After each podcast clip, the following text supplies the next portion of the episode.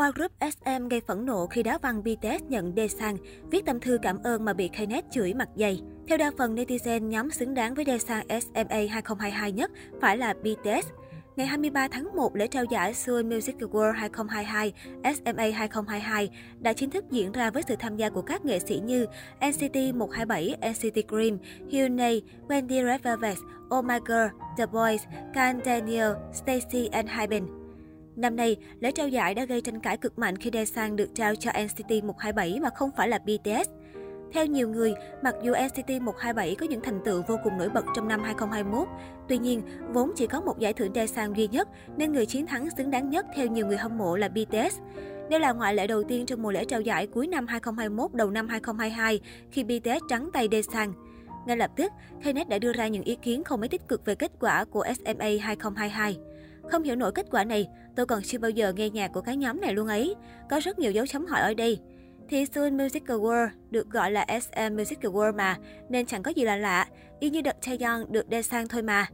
Giải thưởng này tào lao quá rồi, nhưng mà tóm lại thì là nhóm nhận giải nhờ cái gì vậy, số vote hả? Không còn gì hài hước hơn kết quả này. Không lọt vào bảng xếp hạng digital mà vẫn được giải à? Hết nói nổi rồi. Sticker á, như vậy trời? Không phải BTS cũng không phải IU lương. Thậm chí Knet còn soi mói và chỉ trích bài viết cảm ơn của thành viên Doyeon NCT 127. Cụ thể, anh sẽ đã đăng một bức tâm thư dài để nói về hành trình đi đến thành công của nhóm và gửi lời cảm ơn chân thành đến người hâm mộ. Doyon viết, Hôm nay, chúng mình đã nhận được một giải thưởng vô cùng to lớn và ý nghĩa. Đây là một điều mà mình không hề được biết trước. Mình đã vô cùng bất ngờ đến mức không nói lên nổi những suy nghĩ trong đầu. Vậy nên mình đã viết ra ở đây. Khoảnh khắc tên chúng mình được gọi kèm với giải thưởng lớn ấy đã có rất nhiều suy nghĩ vụt qua trong đầu mình.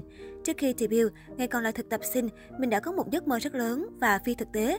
Một giải thưởng lớn như đề sang chính là một phần trong giấc mơ to lớn đó. Thế nhưng thời gian qua đi, mình cũng ngừng nghĩ về tương lai xa quá mà chỉ mãi quan tâm về những công việc thời điểm hiện tại. Giấc mơ to lớn năm ấy của mình cứ thế nhỏ lại rồi dần biến mất. Mình có thể cảm nhận điều đó. Khi đó mình cũng buồn và nuối tiếc và những cảm xúc ấy cũng dần mạnh mẽ hơn. Ngày hôm nay, khi tên chúng mình được gọi, mình nhớ về những giấc mơ lớn đó. Nó khiến mình ngập trong cảm xúc, tới mức không thể nói nên lời. Mình biết ơn khi không quên giấc mơ mà mình từng nghĩ nó đã biến mất. Mình đã rất lo lắng và băn khoăn liệu chúng mình có cơ hội đạt giải thưởng lớn đó không. Nhưng gửi tới những người hâm mộ tốt đẹp và quý báu của chúng mình, những người đã làm tất cả để ủng hộ chúng mình với lời nói. Mình hy vọng chúng mình cùng nhận được nhiều yêu thương.